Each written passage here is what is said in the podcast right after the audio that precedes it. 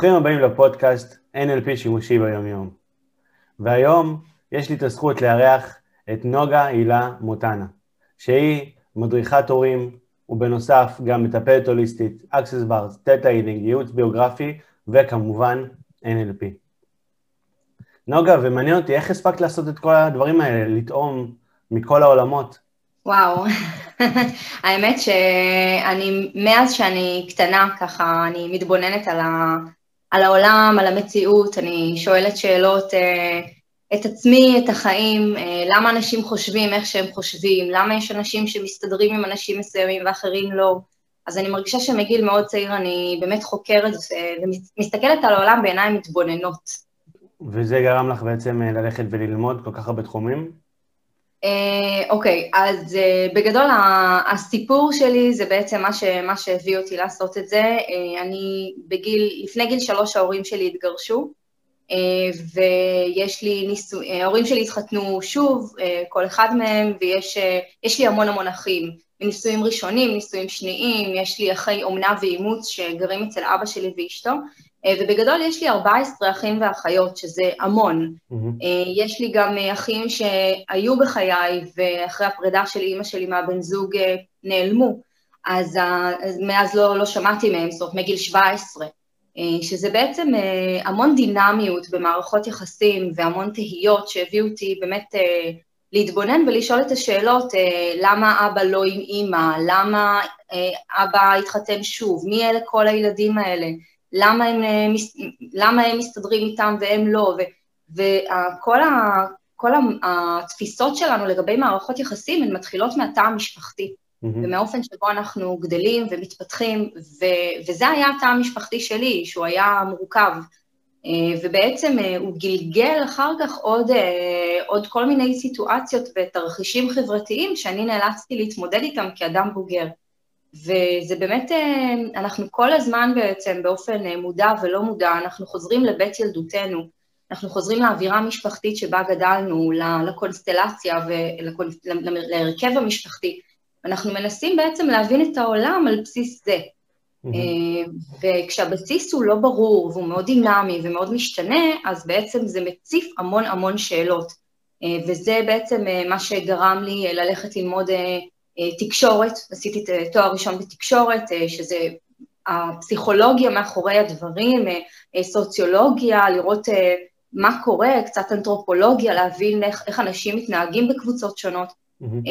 ואחרי התואר, בסדר הקבוע, עבודה מועדפת, קצת מזרח, גם זה היה לפני התואר בעצם, אני קצת מתבלבלת בכרונולוגיה, אה, אבל אחר כך אה, באמת אה, התחתנתי והפכתי להיות אימא, ורציתי להתחיל לעשות את זה טוב מההתחלה. מאוד מאוד חששתי שלא היה לי modeling, כמו שהייתי, היה לי modeling כשהייתי מאוד ביקורתית כלפיו. והחלטתי ש... אני גר בסביבה שהיא, שהיא לא, לא תומכת ומחבקת. זהו, שמאוד מאוד חשוב לציין שיכול להיות שכן קיבלתי את הדברים האלה, אבל הפרשנות שלי הייתה אחרת, ו... אנחנו נתקלים בזה גם היום uh, כהורים, שבעצם הילדים שלנו, יש להם, בכל הגילאים אגב, uh, יש להם המון טענות כלפינו ויש איזשהו פער בתפיסת החוויה. Uh, למשל, אני הרגשתי שבסיפור שאני סיפרתי לעצמי, אני גדלתי בלי אבא, אבל אבל אבא שלי היה שם, ואבא שלי הגיע פעמיים בשבוע ממבשרת לקריית אונו לבקר אותי, והוא הגיע פעם בשבועיים, והוא אהב אותי והכל, ו...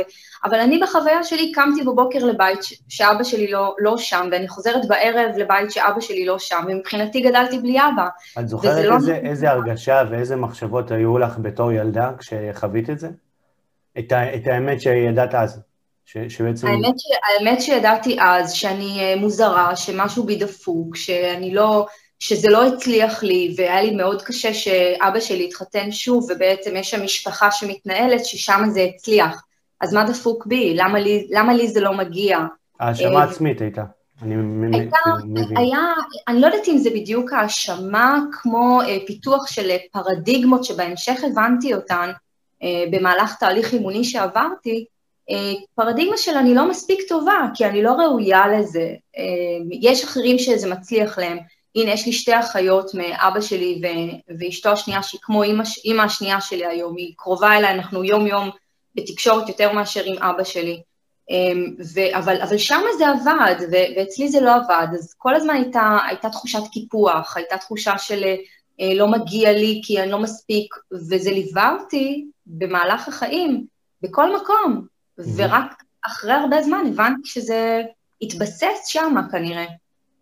ואם את זוכרת את התקופה הזאת, שבאמת היה לך את כל המחשבות והרגשות האלה, זה גם מושפע בהתנהגות שלך? זאת אומרת, הייתה, היה לך דפוס התנהגות ש, ש, שבעצם בעקבות כל המחשבות והרגשות האלה?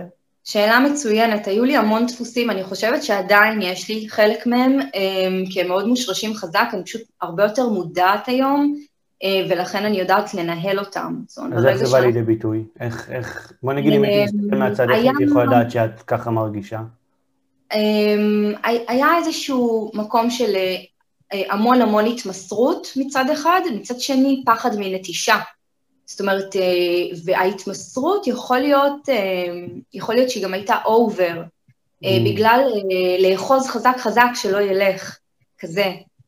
קצת, קצת קשה לי לדבר על זה אפילו, כי אני מרגישה שזה נכון, אז כנראה ההתמסרות יתר הזאת, שאני באמת טוטליות מאוד מאוד גדולה בהכל, אמ, וגם אה, לפעמים אה, אה, או, או מערכת יחסים של נטישה, mm-hmm. או לכל הכיוונים, זאת אומרת, אני, הייתה לי, הייתי, הי, הייתה לי בעבר התנהגות שהייתי יכולה, לא טוב לי, אני קמה והולכת, כי, כי ראיתי כנראה בחיים ש, שלא טוב, אז אפשר, אפשר ללכת, זאת אומרת, mm-hmm. יכול להיות שספגתי מזה.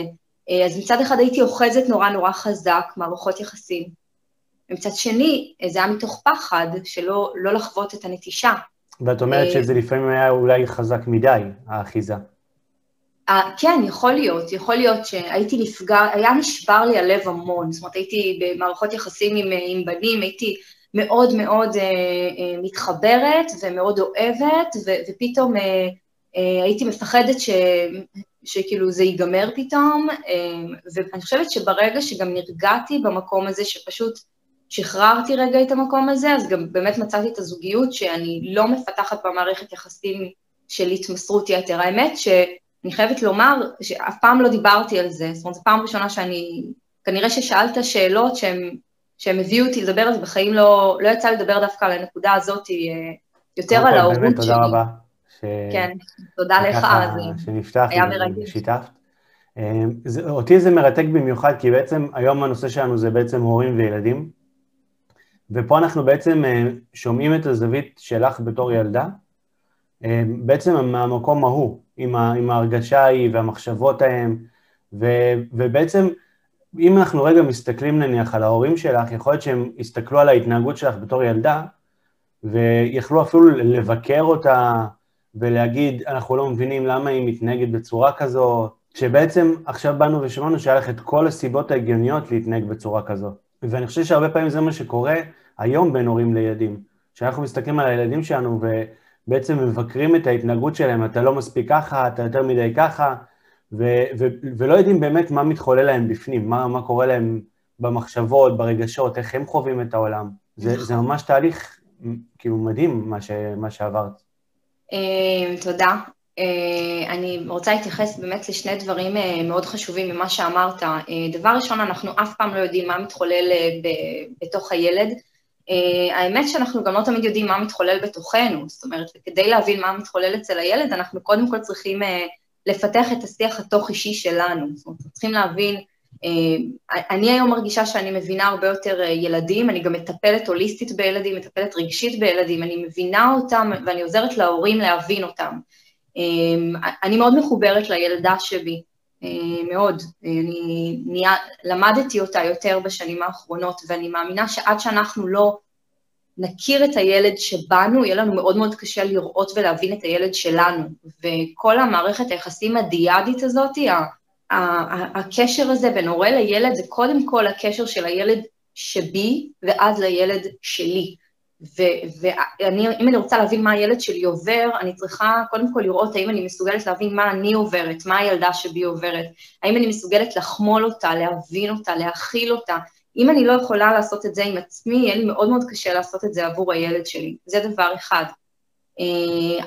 ונקודת ההנחה, המוצא היא באמת שמתחת לכל התנהגות קיימת גם כוונה חיובית טובה, שזה באמת הנחת יסוד מה-NLP, mm-hmm. וגם מתחת לכל הצרחה הזאת של הילד יש צורך, והצורך הזה הוא עם כוונה טובה, ואני תמיד צריכה לשאול את עצמי את השאלה, מה הילד שלי מבקש ממני דרך ההתנהגות שלו? מה יש שם? הילד לא סתם משתולל, הוא לא, הוא לא סתם צועק, מרביץ, הוא, יש שם משהו. מה זה? להבין את זה. ואם אנחנו, גם, זה, זה באמת שתי הנחות יסוד שמאוד מאוד עוזרות להורים שאני עובדת איתם, mm-hmm. לשנות את הפרספקטיבה על הילד, שזה גם שם העסק שלי, New View, ואם אז, אני אקשיב... אז בוא, בואי רגע נרחיב את זה, כי בעצם, נניח אני מסתכל על הילד שלי, ואני, לי למשל יש שני ילדים בבית, אוקיי? עכשיו, נגיד הבת הקטנה, היא בת שנה וחצי והיא הולכת לישון, הבן הגדול כמעט בן שש, ואנחנו שמים אותה לישון, אנחנו מבקשים ממנו להיות בשקט, אוקיי? ועכשיו יש לו בעצם מחשבה בין באמת להיות בשקט, ללכת לטלוויזיה ושלא ישימו לב אליו, מה שנקרא, לבין פתאום לשחק במשהו, להזיז משהו, ואז נעיר לו כנראה, ו, ו, ובאמת, אז בעצם נגיד, בוא נניח שהוא בוחר בדרך של לעשות רעש ונגיד להעיר אותה או להפריע, כי הוא יודע שעכשיו אנחנו, מה שנקרא, מתוחים שהיא לא תקום. איזה כוונה חיובית יכולה להיות זה לעשות דווקא? איזה, כאילו לעשות, את יודעת, כאילו להגיד אני פה. זה בדיוק התשובה, להגיד אני כאן. זה בדיוק זה, להגיד אני פה. אבל זה לא אה, בכוונה חיובית, הרי זה, או, זה לא שזה מלווה בכל הכבוד או דברים כאלה, זה מלווה הרי בדברים לא טובים, בכעס, אולי בעונש, בכל מיני דברים, כאילו, את יודעת, משפחות נכון, שונות אבל זה מלווה, כאילו, מלווה באיזושהי תגובה. זה מלווה באיזושהי תגובה, והתגובה הזאת, לפי הגישה האדלריאנית ולפי הרבה גישות נוספות, היא גישה של רווח. זאת אומרת, יש לילד, אה, יש לבן שלך איזשהו רווח, בזה שאתה עכשיו uh, תעיר לו. החיזוק הוא שלילי, התגמול הוא שלילי, אבל עדיין יש כאן איזושהי, uh, יש כאן איזושהי אופרציה של אני אפריע ואתה תגיב, אז אני מקבל פה משהו, אני מקבל פה יחס, כי בתכלס, אם תיכנס רגע לראש שלו, למה אתם לא מתוחים לגביי? למה אתם לא... אתם דואגים רק לאחותי שהיא לא תתעורר? ומה איתי? למה אני לא? מה, לא אכפת לכם ממני? זאת אומרת, זה לא חייב ללכת עד לשם, אבל, אבל אני גם רוצה שתתייחסו אליי שאני גם פה, אז אני אעשה רעש כדי שתתייחסו אליי שאני פה, כי למה, מה אכפת לכם רק שהיא לא תתעורר, ומה איתי? כל ילד רוצה להרגיש שגם הוא, גם הוא, שמתייחסים גם אליו, רגע, גם, גם כשאני ישן אתם שומרים שלא יפריעו ככה? זה לא נאמר, אבל זה בא בהתנהגות, והכוונה החיובית היא להגיד, אני כאן, ואני גם רוצה שתראו אותי ותתייחסו אליי ותשמרו על השקט גם עבורי, או תשמרו על משהו גם עבורי, שאני ארגיש מיוחד. אז בעצם, אבל בעצם אצלנו, את יודעת, הרבה פעמים זה גורר אצלנו תגובה, ובעצם אז איך אנחנו יכולים רגע לעצור את הכעס ולהגיד, אוקיי, כנראה שהוא רוצה להגיד לנו משהו דרך התנהגות שאנחנו חווים כשלילית. מעולה, מעולה. אז בעצם אחרי שאתה בעצם מזהה מה הצורך של אני רוצה שתתייחסו אליי, אני רוצה שתעשו גם משהו עבורי, אז התגובה שלך היא תהיה בהתאם, זאת אומרת, אתה תיתן מענה לצורך, אתה תרד לגובה העיניים ואתה תגיד, איך קוראים לבן שלך? ליעד. ליעד. זאת אומרת לו, ליעד, אני רואה שאתה רוצה, שאתה רוצה שאני אתייחס אליך, נכון? בוא, בוא נשחק במקום אחר. כאילו, אבל אתה, אתה מתייחס רגע למה שהוא צריך, ואתה לא כועס עליו שהוא עושה דווקא, הוא עושה דווקא כי הוא יודע שתבוא אחרי זה איזושהי תגובה שתתייחס אליו, אז הוא מבחינתו יקבל את המענה, אבל אתה יכול לתת לו את המענה גם בדרך אחרת. זה כמו שאנחנו עושים איזשהו תהליך של reframing ב-NLP, שאנחנו בעצם אה, מדברים עם החלק הזה בי, שרוצה רוצה כרגע שיראו אותו ויתייחסו אליו, ואנחנו משנים לו את דפוס ההתנהגות. אנחנו בעצם נותנים לו מענה לצורך, לאותו חלק, אבל, אבל ב, שומרים על הכוונה החיובית שלו, שזה תראו אותי, אני פה, אבל נותנים לו מענה אחר. המענה האחר יתחיל מזה שאתה תזהה את הצורך שלו, ואז אתה תתייחס בהתאם, כי אם אתה רגע, ת, ת, תעשה רגע, תפעילו בראש רגע את מעגל אפרת. אנחנו מרדימים את הקטנה, ליד עושה רעש, אוקיי? ועכשיו בעצם אתה מתחיל לפרק את זה, מה הפרשנות שלי? הוא עושה לי דווקא, אוקיי? איך אני מרגיש כעס, מה אני עושה? אני מגיב אליו בצעקות או ב... לוקח אותו בכוח מהחדר. עכשיו בוא נריץ את המטריצה. בוא נגיד, אנחנו מרדימים את הקטנה וליעד עושה רעש, בוא ניתן איזה פרשנות אחרת. שהפרשנות זה בעצם הצורך, הצורך שאת אומרת, יש לו צורך, יש לו איזשהו רווח, והוא בא ואומר לנו, חברים, כן. אני רוצה את הרווח שלי. אני רוצה, אני רוצה שתראו אותי. עכשיו, אם אני אומרת לך שליד בסיטואציה האובייקטיבית מבקש, תראו אותי, איך אתה תרגיש לגבי זה? אתה תכעס או שתרגיש משהו אחר? כמובן שאני ארגיש אהבה מאוד גדולה ורצון לחבק אותו, כי זה הבן שלי. אבל אני רוצה, אני רוצה רגע להרחיב את, ה, את הרעיון, כי בעצם זה רעיון שהוא יחסית קל, זאת אומרת, נכון. יש ילדה ישנה, הוא וזה, מקסימום מרדימים אותה שוב. אני רוצה שנדבר רגע על סיטואציות שהן גם גדולות יותר, כמו למשל, תראה, יש ילדים מסוימים שלא יודע, ש, שנגיד אתה הולך איתם ברחוב ופתאום הם בורחים, ש...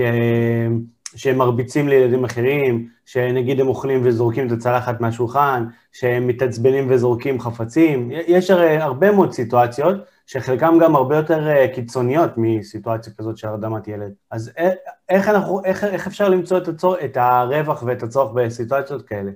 זאת אומרת, מתי זה הגבול בין בכל הזדמנות אני אחבק אותך ואגיד לך שזה בסדר, לבין אני אבוא להגיד לך, זה לא בסדר, יש פה גבול. אז קודם כל אתה צריך להבין מה הגבולות שלך עם עצמך, זה תמיד מתחיל בתוכנו.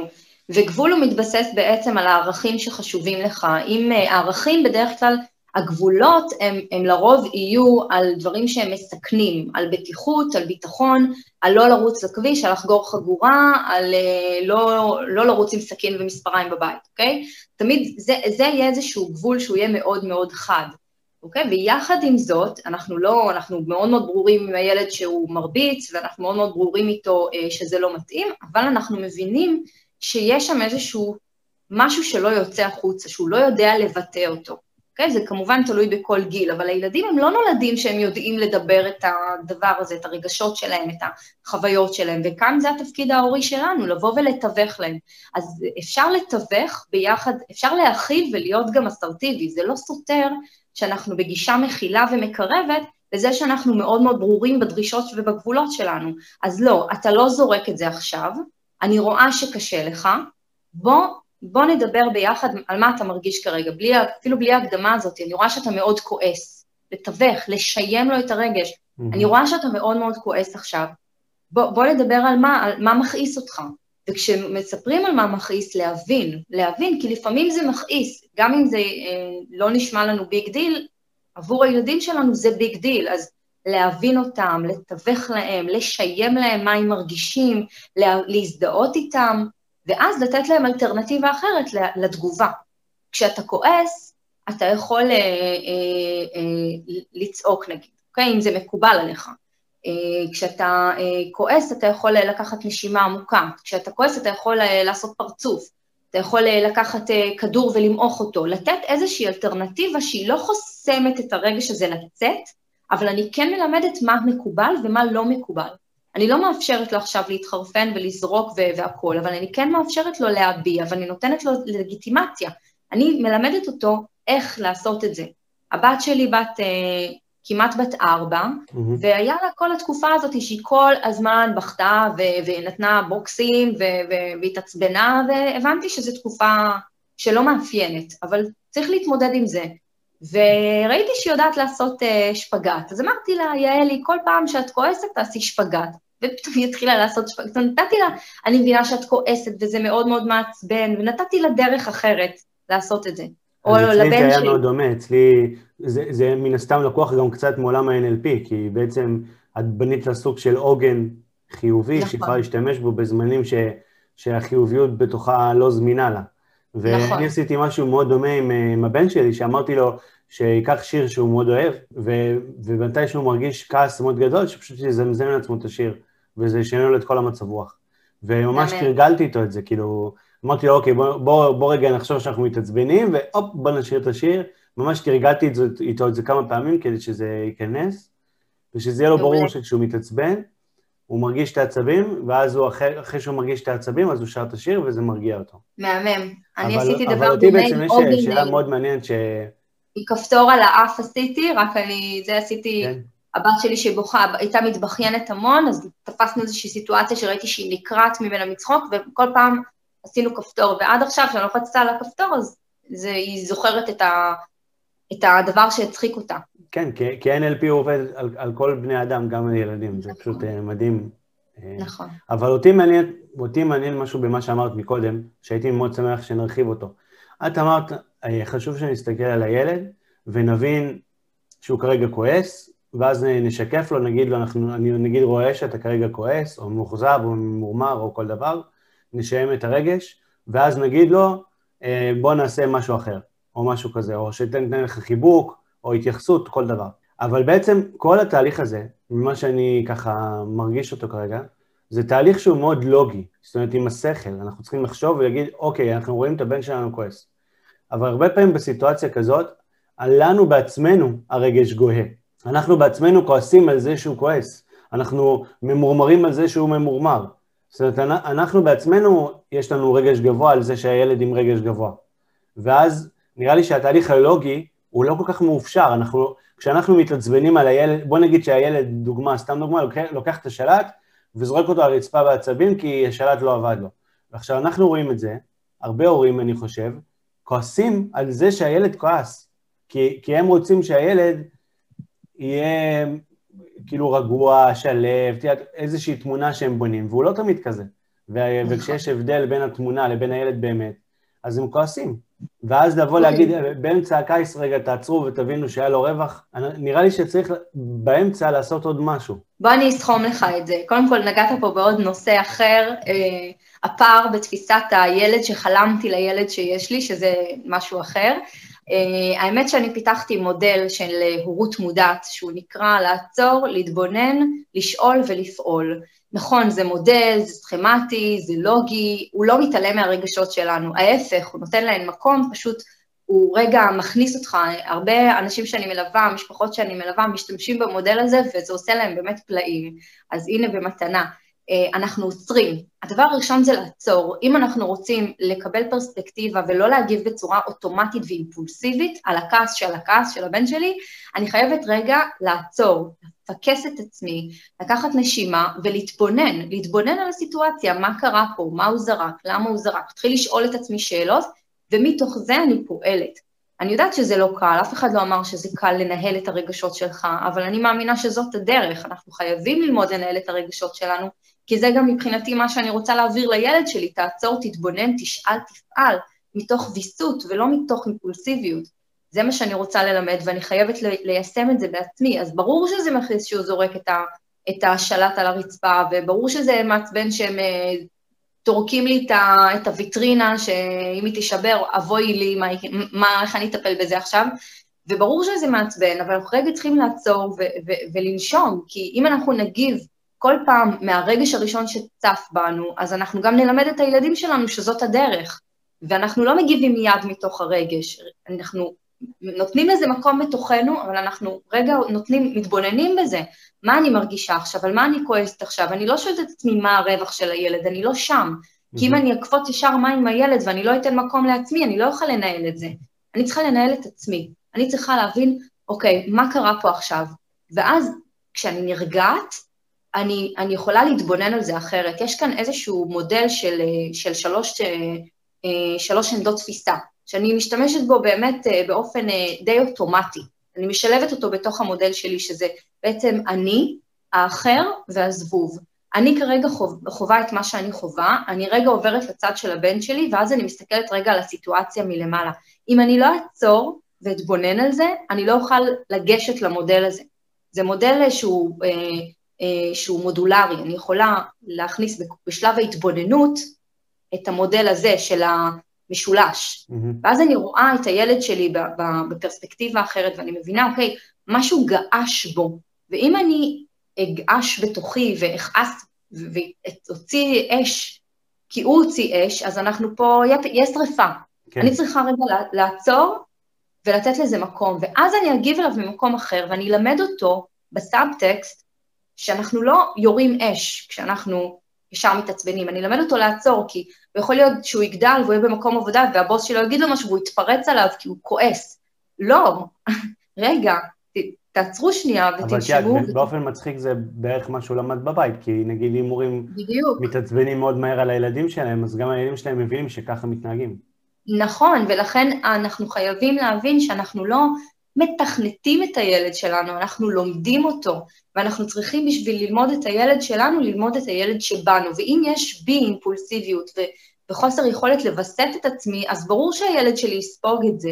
אם אני רוצה לייצר שינוי אצל הילד שלי, אני צריכה להתבונן על עצמי ולראות מה אני רוצה לשנות בו, מה מפריע לי בו, כנראה שזה משהו שאצלי עדיין לא, לא סגור. אה, ובעצם אני בכלל מאמינה, וזה אגב, אם אני חוזרת רגע ל, לילדות שלי, ש, שהרגשתי שהעולם מקולקל, וכל החיים אני מנסה לתקן, לתקן אנשים, לתקן סיטואציות, אני מנסה לעשות שלום, שיהיה הוגן, שיהיה צודק, והמאבק הזה הוא מתיש והוא, והוא, והוא לא הגיוני, אני לא יכולה לתקן את העולם. אני הבנתי, וזה מה שבכלל, אני חוזרת לשאלה, הוביל אותי ללמוד את זה, ש, שהבנתי שאני לא יכולה לתקן את העולם, העולם בי. כמו ששטיינר, רודולף שטיינר אומר, ת, ת, תצא אה, לעולם ותפגוש את עצמך. זאת אומרת, אדם עולם, עולם אדם. מה שאני חווה מבחוץ, זה מה שאני חווה מבפנים. אם אני רוצה לחולל שינוי, הכל מתחיל מבפנים. ואם אני רוצה שהילד שלי ינהג אחרת, אני צריכה לבדוק מה שם אני רוצה שיהיה אחרת, ואז לבדוק איך זה אצלי. ולהבין שאני מתחילה את, ה, את השינוי הזה, ולא הילד שלי. לא להפיל על הילד שלי, הוא, אצלו הבעיה. לא, גם לא אצלי הבעיה, אבל אם אני רוצה שמשהו ישתנה, פה, אצלנו.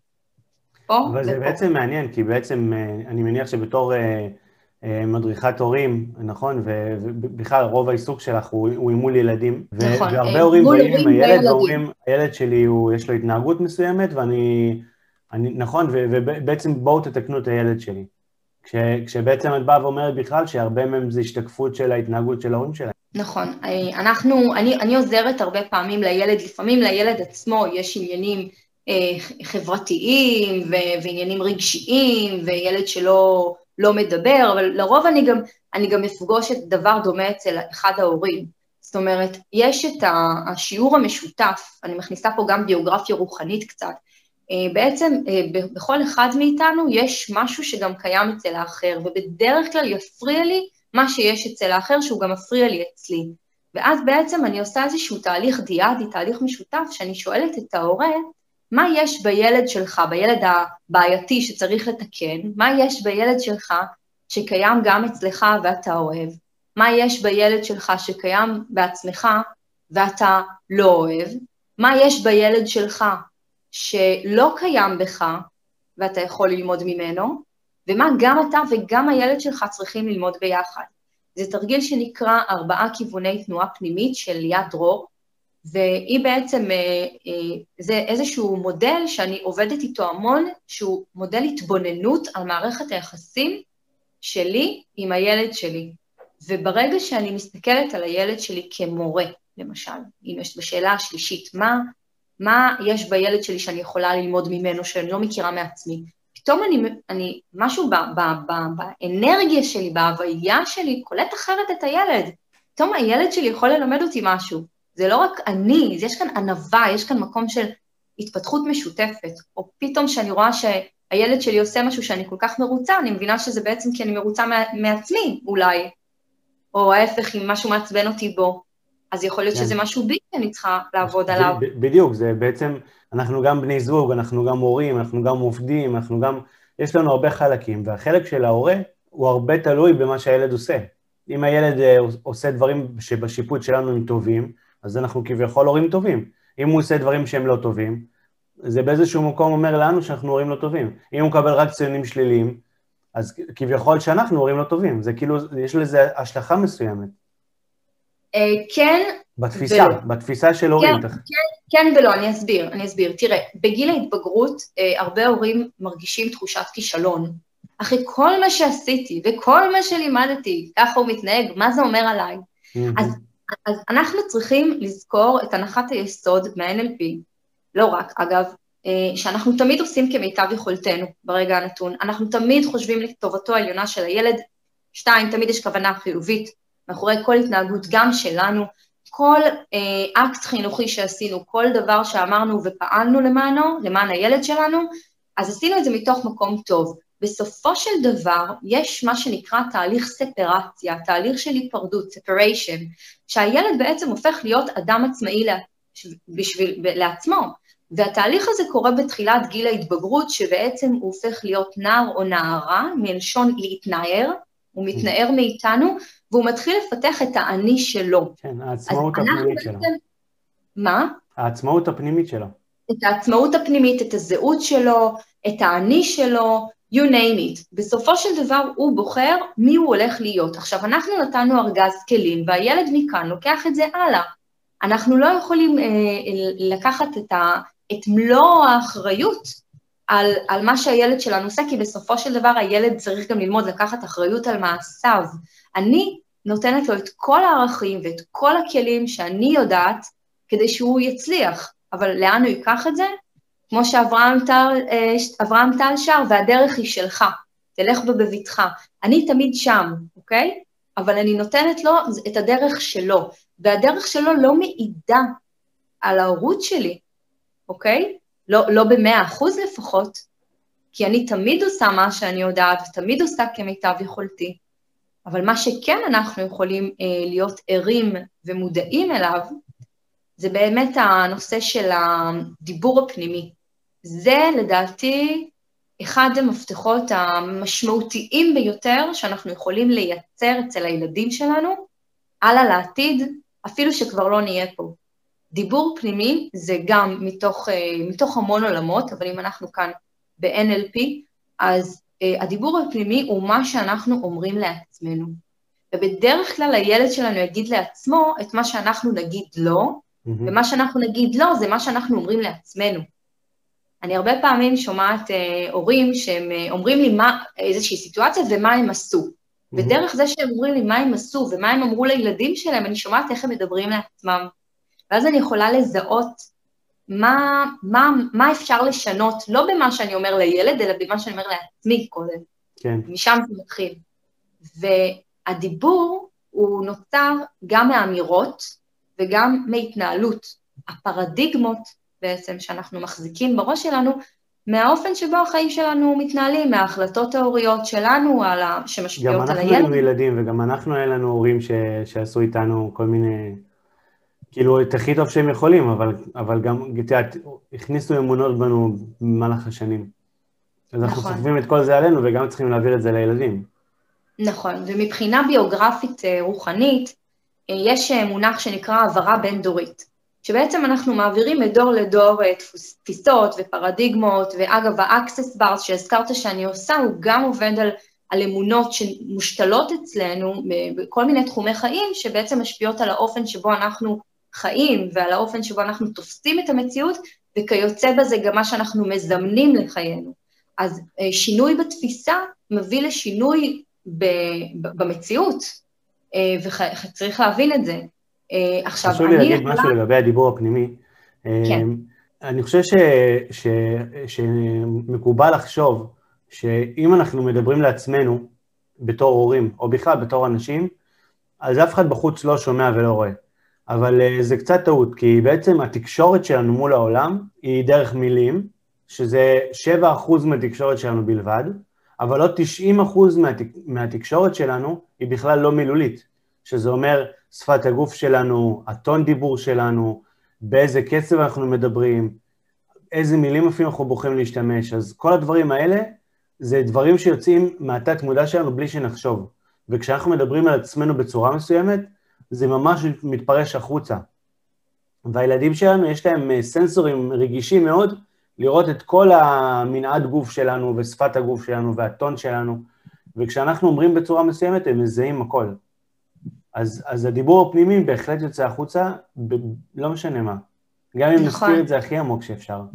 אני כל כך מסכימה עם אה, כל מילה שאמרת, זה כל כך נכון, הדיבור הפנימי באמת מהדהד החוצה מאיתנו, והוא אה, בהקשר של ניהול מצב רגשי, שגם לקוח מה-NLP, אז באמת אנחנו אה, לומדים אה, לנהל את המצב הרגשי שלנו על ידי דיבור פנימי.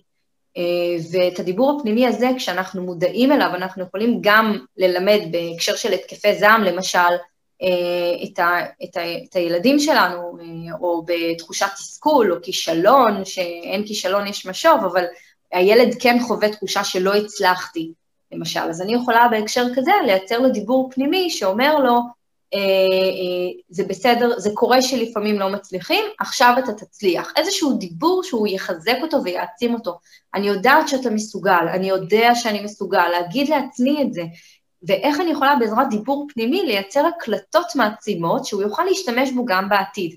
כי כל אחד מאיתנו יכול לשמוע את, ה, אה, את ההורים שלו, או את הסבים והסבתות, את הדמויות המשמעותיות בתוך הראש, אם זה בביקורת ואם זה בהעצמה.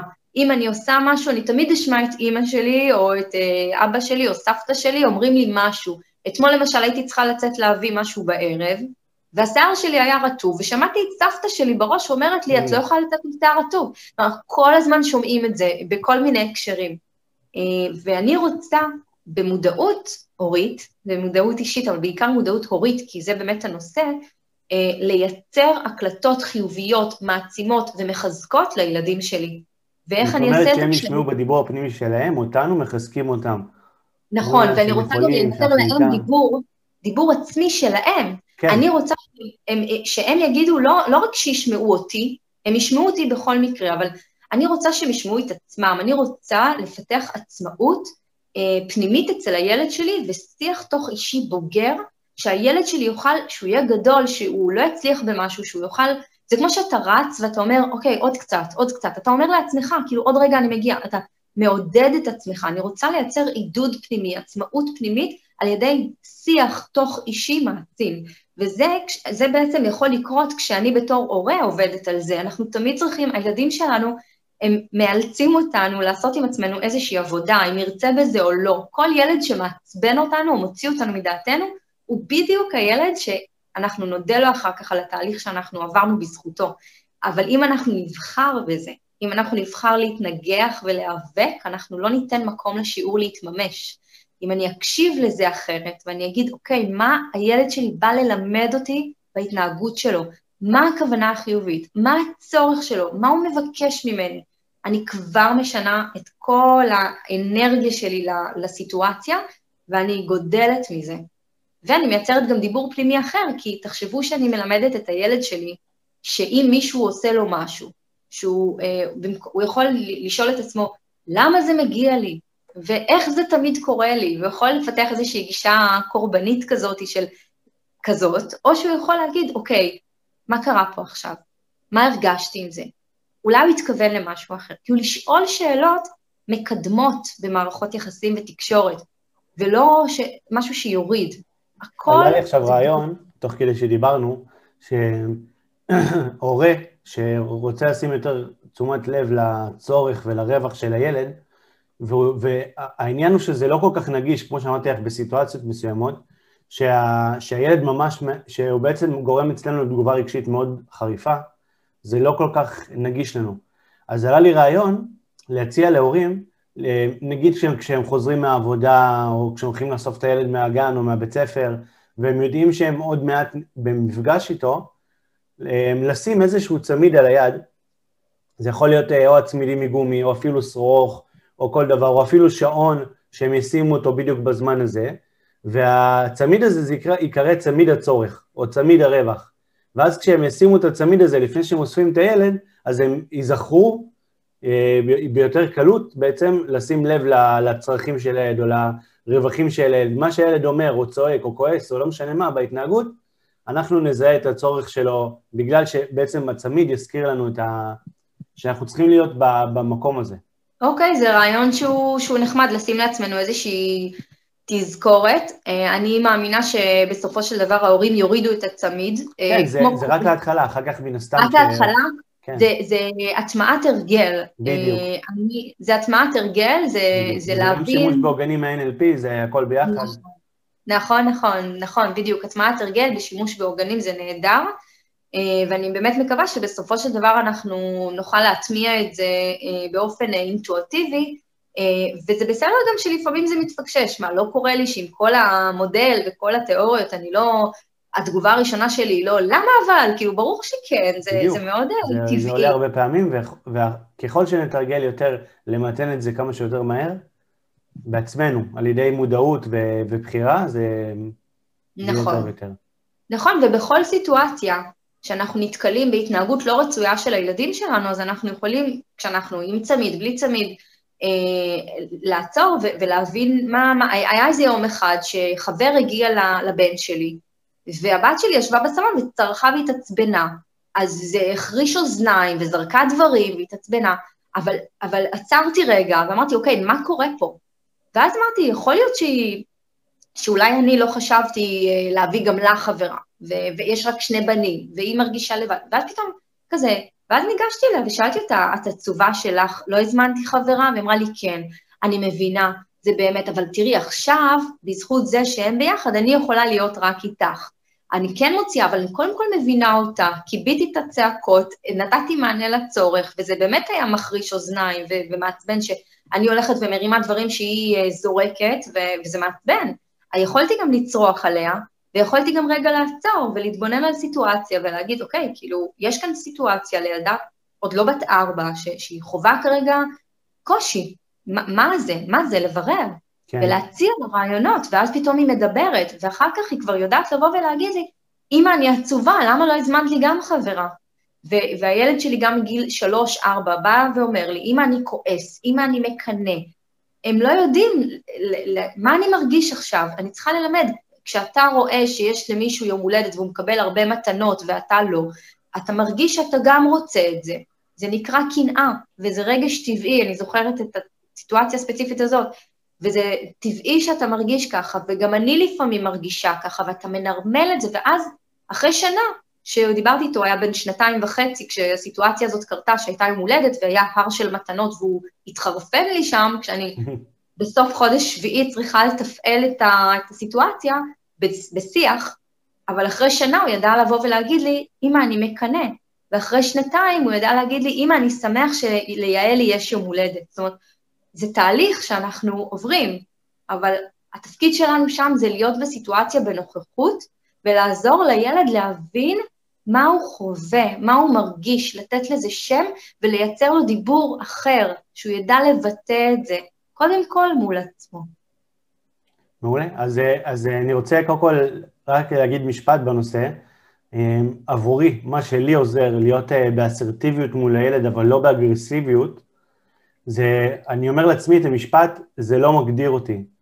ב, כשנגיד הילד מתעצבן או כועס או, או עושה איזשהו משהו שיכול להדליק אותי, מה שנקרא, ו, וממש לגרום לי לפעול באגרסיביות, אני אומר לעצמי בלב, זה לא מגדיר אותי. הסיטואציה הזאת היא לא מגדירה אותי. כי, כי אם אני לוקח את זה אישי, כאילו זה, מה, מה זה אומר עליי בתור הורה והכל, אז אני יכול להתעצבן, ואם אני אגרסיבי, אז זה לא, לא, בעצם לא יפתור כלום. אז אני בא ואומר, זה לא מגדיר אותי. הסיטואציה הזאת היא לא מגדירה אותי. וברגע שבעצם אני לא לוקח את זה אישי אליי, אלא אומר, אוקיי, יש פה סיטואציה, אבל היא לא אומרת כלום לגביי, אני פשוט צריך רגע לפעול ולתקן אותה, ואז אני פועל באסרטיביות מתוך השכל ולא מתוך הרגש הגבוה. מעניין, מעניין מאוד. הקורונה.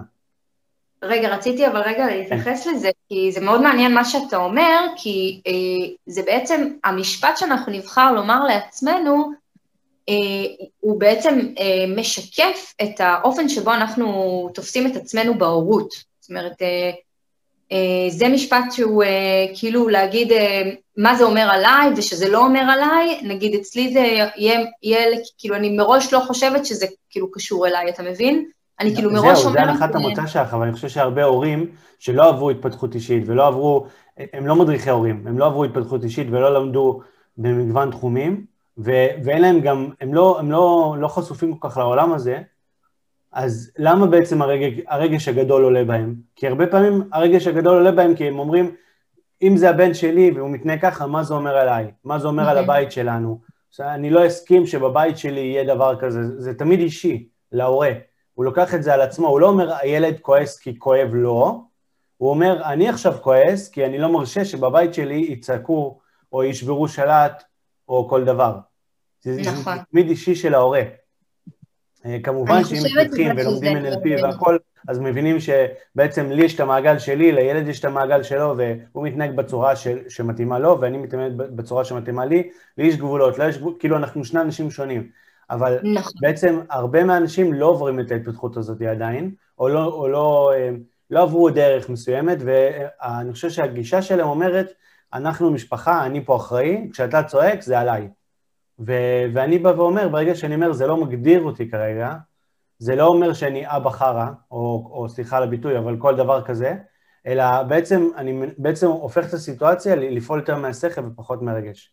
אוקיי, אני חושבת שזה גם, גם קשור באמת לביסוס של הביטחון ההורי שלנו, שאנחנו בעצם, אה, כשאנחנו בטוחים במשהו מבחינת ההורות שלנו, שאנחנו סגורים על, ה, על הגבולות שיש לנו בבית, על הערכים שיש לנו, אה, כן. שחשוב לנו לקדם, אז בעצם אנחנו מסתכלים על כל תגובה של הילד שלנו כאיזושהי מחאה שלא קשה עם זה, אבל זה לא קשור אליי באמת, כמו שאתה ברור, אומר, זה לא ברור. מגדיר אותי, וזה פשוט אה, הדרך של הילד שלי להתמודד עם, אה, עם התסכול, ואני אהיה שם כדי לתמוך בו בתסכול, אבל זה לא, זה לא קשור אליי, התסכול שלו, זה הדרך שלו.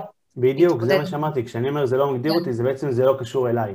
זה, זה אותו משפט. זה בעצם לבוא כן, ולהגיד, כן, כן. זה שהוא מוחה, זה שהוא כועס, זה שהוא שובר דברים, זה שהוא מתנהג בצורה שאני מפרש כשלילית, אז זה לא, זה לא אישי נגדי, זה לא, כי, כי, כי אם זה אישי נגדי אז אני אתעצבן, אבל אם זה לא אישי נגדי, אז אני יכול להישאר במרחב הלוגי, השכלי, ולא לעבור למצב, כי אם אני עובר לרגש, רוב הסיכויים שהרגש יהיה גבוה חזק, ואז יהיה לי קשה לא יהיה לי משאבים של, של הקשבה ולא יהיה לי משאבים של חמלה, אבל כשאני כל עוד, אני נשאר בשכל, אוקיי, יש פה סיטואציה, אני צריך לטפל בה, מה הוא רוצה, מה הוא צריך, אז זה יותר קל. זה בדיוק המקום האמפתי. זאת אומרת, להיות באמפתיה זה לראות את הקושי של האחר, ולהיות באיזושהי הזדהות, אבל לא בהזדהות יתר. כי כן. הזדהות כן. יתר בעצם לא, היא, היא לא ת, תעזור לי... היא לא מפעילה אותנו. היא צריכה להיות הזדהות, אבל לא הזדהות יתר, זאת אומרת, עם איזשהו ריחוק מהסיטואציה של להבין, אוקיי, זה כרגע הקושי שלו להתמודד, ואני כאן עוזר לו להתמודד עם הקושי, בדיוק. ולא להתמודד מולי. זאת אומרת, נכון. זה לא... ובגלל זה אני אומר שזה לא מגדיר אותי, אז זה מרחיק אותי מהסיטואציה. זה בעצם מעולה. אומר, אני צופה מהצד, זה לא, זה לא נוגע אליי, זה כאילו לא, זה לא אישי נגדי וזה לא מגדיר אותי, זה המשפטים. זה לא, כן. זה לא אישי נגדי וזה לא מגדיר אותי. ואז כשאני רחוק מהסיטואציה, אני יכול לפעול מהשכל. ובעצם להיות אמפתי אליו, במקום, אה, במקום שזה יפעיל אותי. רציתי קצת לדבר איתך על הקורונה, כי את יודעת, זו תקופה אה, מאוד עמוסה, רגשית, הרבה בבית, וגם בין האחים, גם בינינו לבין הילדים. איך מתמודדים עם אה, תקופה כזאת? מה, מה בכלל האתגרים בתקופה הזאת? יש אתגרים של רגרסיות אצל הילדים, ויש התמודדות עם, עם טשטוש גבולות בגלל אה, שהיה בעצם, אה, עכשיו יש חלקית, גיל הרך חזרו, אבל עדיין היה באמת המון זמני מסכים, שגרה שמאלצים עם כל הזומים באמת להתמודד גם עם התסכול של הזום, ש, שהיה לא מעט לילדים קטנים, במיוחד המרחבים המשותפים, שאם היו זוגות שהיו בחל"ת וכולם היו נוכחים בבית, ובאמת היו המון המון אתגרים אה, בין אישיים והמון המון דברים אה, צפו וקיבלו ווליום הרבה יותר גבוה אה, מימי שגרה, שכל אחד במקום שלו, ויש את האפשרות לברוח מזה לכמה שעות. והאתגר היה באמת לחוות את כל הדבר הזה בשפיות ובסבלנות, ולמצוא מאגרי כוח וסבלנות אה, ליישם את כל המודלים והמילים היפות שאנחנו מדברים עליהם, כי כשאתה בסיר לחץ זה באמת הרבה יותר מאתגר. אנחנו בני אדם בסופו של דבר, והמצבורים שלנו אה, גם יכולים להתגמר. כן. אז, אז יש הרבה אתגרים, באיזה אתגר אתה תרצה שאני אגע? בגבולות, באורך רוח שלנו, במרחבים... במה את נתקלת אה, הרבה בזמן האחרון מבחינת... אה, הרבה אני נתקלת גם ברגרסיות והתקפי זעם וגם בטשטוש גבולות, אה, ובמה מותר ומה אסור בתוך הבית בגדול, שזה הנושא העיקרי, שאני דווקא ראיתי בסגר הזדמנות לעשות חידוש לגבי הכללים בבית. אה, כי בעצם אה, לא הרבה מאיתנו עוצרים ומתחילים לארגן אה, מה מותר ומה אסור. יש דברים שהם ברורים לנו, אבל אולי לא מספיק לילדים, או לא מספיק מדוברים, וזה בעצם, יש כלי שאני מאוד אוהבת להשתמש בו, שנקרא שלושת הסלים. שלושת הסלים בעצם מחלק את ההתנהגויות הלא רצויות של הילדים שלנו, של, של כולנו, אבל של הילדים שלנו, לשלושה. הסל האדום זה הסל של בל יעבור, דברים שהם ממש לא. אה, הסל הכתום... גבול ברור שלא. זה... כן, גבול ברור שלא, ולא משנה מה, הוא לא משתנה בנסיבות. יש כן. קורונה בחוץ, אתה עדיין לא אה, מקשקש על הקירות. זאת אומרת, כן. אה, זה לא משנה. הגבול, אני רגע אקדים ואומר, אמרתי את זה גם קודם, גבול שווה ערך, וערך לא משתנה בנסיבות. על מנת לבסס גבולות ברורים בבית, אנחנו צריכים להבין מה הערכים שחשובים לנו, ומה מסתתר מאחורי כל ערך. אם זה ילד שזורק אוכל על הרצפה, אז איזה ערך חשוב לי שמה? אוכל שטרחתי עבורו, הזמן שהשקעתי, הרצפה שאני צריכה לנקות, מה, אולי זה הכל ביחד, אבל מה יותר? זאת אומרת, מה הערך המוביל? Mm-hmm. למה אני אריב עם הילד שלי שהוא ילך להתקלח? כי ההיגיינה חשובה לי, או כי הלו"ז חשוב לי, או מה, מה חשוב לי שם? השגרה, כי אני אמרתי, מה הערך שנמצא שם? ואם אני לא מבינה מה הערך, יהיה לי מאוד מאוד קשה להעביר את, ה, את הגבול. אז זה כן. בכלל כללי, על כן. גבולות. אז יש את הסל האדום, שהסל האדום זה דברים שאנחנו לא עוברים עליהם. נכון, ומאוד חשוב לשים לב שהוא לא נפוח, זאת אומרת, מאוד לתמצת אותו על, על, על כף יד אחת אם אפשר, ש, שהמגבלות יהיו, אבל הם יהיו ממש על דברים שהם ביג נו נו. הסל הכתום זה הסל של משא ומתן, זה הסל שאנחנו בעצם יכולים אה, להתחיל אה, לראות על מה כן אפשר להתפשר. למשל, יש לי פינת אוכל, אבל יש לי גם שולחן בסלון. יכול להיות שבגלל שאנחנו, אה, אין רק אה, ארוחה אחת ביום בבית, כמו כן. בשגרה שהם אוכלים בבוקר זה קורנפלקס, בכריך, צהריים בצהרון, חוזרים ארוחת ערב. לא, יש לנו, שלו, יש לנו ארבע ארוחות פחות או יותר ביום שהם צריכים לשבת, אז אולי איזה ארוחה או שתיים אני אגמיש ואני אסכים לשבת בסלון, mm-hmm. אוקיי? אולי ארוחה אחת אני אסכים לשבת מול המסך. אחת, יכול להיות, כי זה לא מומלץ לאכול מול מסכים. כן. אבל נגיד אני זורמת על ארוחת אה, ביניים, פרי, סבבה, פרי תאכל מול הזה, משהו שאני יכולה לדון עליו. ואני אוכל לשתף את הילד שלי. ככה אני גם מעלה לו את תחושת הערך והדימוי העצמי שהוא מרגיש שותף. שזה באופן כללי אני יכולה לעשות איתו את כל התרגיל הזה. הסל הירוק זה הסל האחרון, זה סל הפשרה. לא הפשרה, סליחה, פשרה זה הכתום, סל ההבלגה. ההבלגה זה דברים שמראש ממני והלאה, לא, לא מתעסקת, והילד יודע שעל זה אני לא, לא עושה עניין. עכשיו, אצל כל משפחה הסלים מחולקים אחרת. יכול להיות שאצלי יהיה משא ומתן על מקלחת, ובבית אחר זה יהיה בסל האדום, אין דבר כזה בלי. ויכול להיות כן. שזה יהיה בסל ירוק. זה אותו דבר לגבי לא... שעות שינה, לגבי סוגי מאכלים מסוימים כמו חטיפים, נכון, גלידות. נכון, אה, נכון. הליכה לחברים נגיד הרבה או קצת. אה, בדיוק.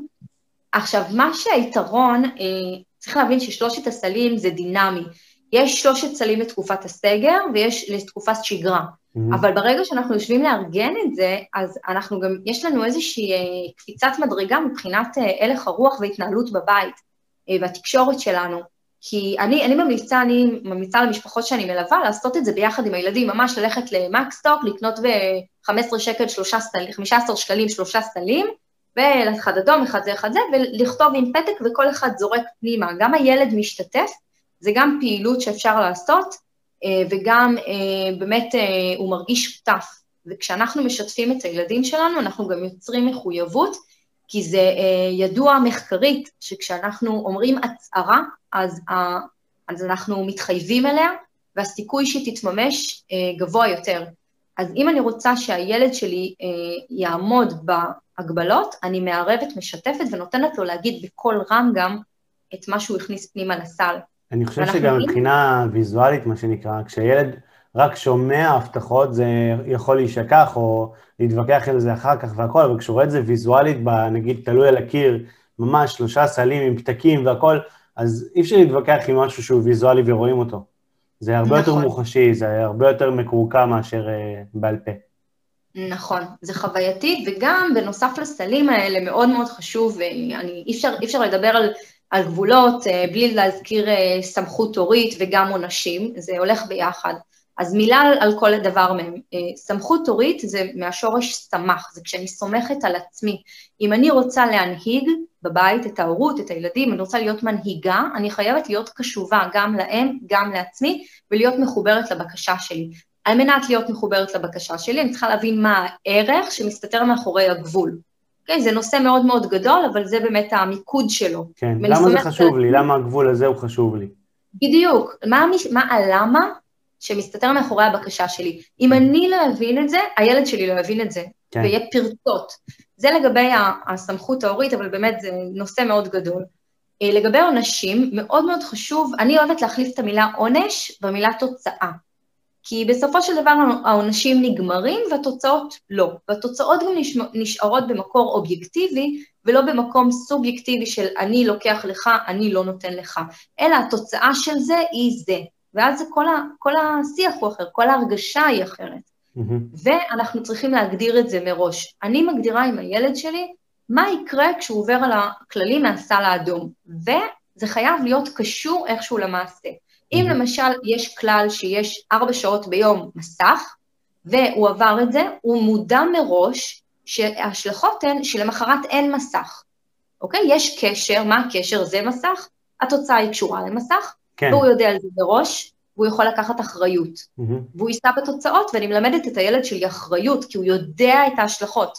זה כן. לא כמו לשאול... הוא יודע את החוק, הוא יודע מה יקרה אם הוא יעבור על החוק, אבל חשוב באמת שאם הוא עובר על החוק, שהוא באמת יקבל את ההשלכה. כי אם הוא לא מקבל את ההשלכה, אז הוא יודע שאפשר גם מדי פעם, את יודעת, לעבור על החוק ולא יקרה כלום. בגלל זה צריך להגדיר תוצאות שאנחנו יכולים לעמוד בהן.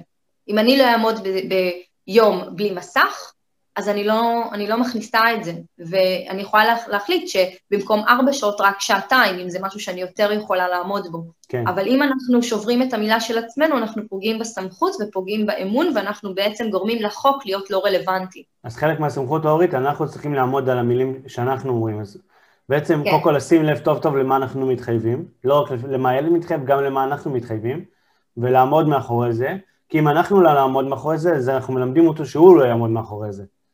אז uh, תמיד לחשוב שההתנהגויות שלנו בסופו של דבר הן מושרשות, אצלו, חלקם לפחות, ומאוד חשוב שנסתכל איך אנחנו מתנהגים, כדי שהוא, כדי שהוא יספוג את אותו דבר. אם אנחנו אומרים לו, אם, אם לא תעשה משהו תקבל משהו, אז אנחנו חייבים לעמוד אחרי זה, כי אחרת הוא יבין גם כן שהמילים לא שוות הרבה. נכון, ממש ככה. וגם לא, איזה לא טיפים את להורים אה, בזמן קורונה, להפיג את השעמום? כי, כי השעמום, אני רואה, אני חושב שהרבה ילדים, מגילאים קטנים עד גילאים של העשרה ומעלה, יש להם אה, מחלת השעמום, הם חייבים לעשות משהו. גם כשהם כבר מול המסך, הרבה פעמים משעמם להם והם אה, רק רוצים להחליף, רק משהו חדש ורק... זה חלק מההשלכות של דור ה-Z, הדור האינסטנט, שצריך הכל כאן ועכשיו, ומאוד מאוד קשה לו להחזיק לאורך זמן במשימה. זה גם, אה, יש לזה השלכות אחר כך אה, בעתיד, לדור הזה, שאין לנו זמן להיכנס לזה עכשיו, אבל, אבל באמת היכולת ההתמדה פה היא, היא נפגמת, ואנחנו, והמענה לסיפוקים הוא נורא אינסטנט, כל הזמן צריך להחליף. ואני מאוד מאוד ממליצה להורים לתת לילדים להשתעמם ולא לפחד מזה. מחלת השעמום זה מחלת האי-שעמום. זאת אומרת, כן. זה שאנחנו לא מספיק משתעממים, כשאנחנו משתעממים אנחנו יכולים ליצור, לכתוב. תחשוב על הדור שלנו, שלא היה לנו את כל מה שיש עכשיו, והיינו יכולים סתם לבהות בשמיים ולכתוב ולצייר.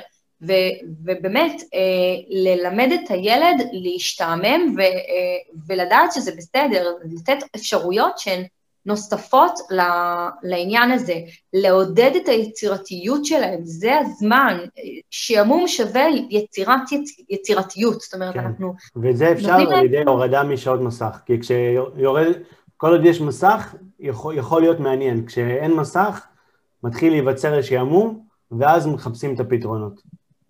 כי הילד נאלץ להיות עם עצמו, ואנחנו לא מספיק יודעים להיות עם עצמנו, ואנחנו בעצם, בסופו של דבר, אנחנו מעודדים בדידות, כי בעצם אם הילד, אה, מעודדים לשלילה, כאילו כן. עידוד שלילי, כי בעצם אם הילד, אה, הדרך היחידה שהוא יודע להיות עם עצמו זה להיות עם מסך, אז כשהוא יהיה בלי מסך, הוא ירגיש בודד, ואני רוצה שהוא יתאמן על uh, לעשות דברים שהם לא תלויים בדבר חיצוני, על מנת שהוא ירגיש את הנוכחות שלו.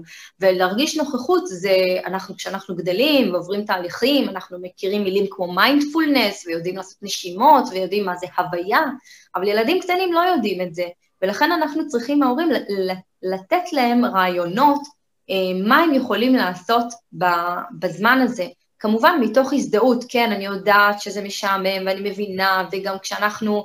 אה, גם אני הייתי משתעממת, זה מה שאני עושה כשאני משתעממת, ו, ולתת לתת דברים ורעיונות ל- לעשות משהו אחר בזמן השעמום, איך לקחת את השעמום הזה ולמנף אותו ליצירה ולחשיבה עצמאית ולנוכחות, כי זה באמת משהו שמאוד מאוד חסר לדור הזה.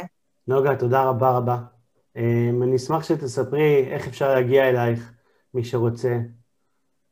אז קודם כל, באמת, יש לך אתר אינטרנט יפהפה שבנית לאחרונה, נכון? כן, יש לי אתר אינטרנט ויש לי קורס דיגיטלי להורות שאני נותנת את הפרק השלם במתנה, הוא משלב שם את כל הכלים והידע וכולל תובנות אישיות שלי. אני יכולה לשלוח לך את ה... כן, אני אשים את הקישור למטה. כן, מעולה. אז uh, יש שם ממש את הפרק הראשון במתנה, שזה שישה שיעורים, יש uh, סך הכל, יש uh, שישה פרקים, זה שלוש וחצי שעות של קורס, uh, על הורות מהבסיס של מה תפקידנו כהורים, אה, עובר גבולות, סמכות הורית, עונשים, רגשות אשמה, תקשורת במשפחה, אה, יש שם מדיטציה מה-NLP, יש שם עבודה עם קלפי אימון של points of view, באמת מאוד מאוד מגוון, אה, שהוא נותן מענה עקיף לכל מערכות היחסים שיש לנו בחיינו, וכמובן בהורות, במשפחה. אז זה אני, זה אפשר דרך הלינק שאני אעביר לך, אה, העסק שלי נקרא New View, יש לי אתר, אפשר להיכנס, יש לי דף אינסטגרם, אה, נוגה הילה מוטנה באנגלית, קבוצת, אה, יש לי קבוצת קהילת הורות שנקראת הורות מודעת, ואני עושה לייבים אחת לשבוע, כל יום שלישי באינסטגרם, בשמונה וחצי, רבע לתשע, על נושא אחר. לפעמים יש לי אורחים שאני מזמינה, לפעמים אני עושה עצמאית. אה, ובעיקר המון סרטונים שאני אה, מפיצה אה, ברמה שבועית על הורות, על כל מיני תחומים. תודה רבה. נוגה, תודה רבה. תודה על כל רבה. הטיפים ועל כל השפע. תודה רבה לך.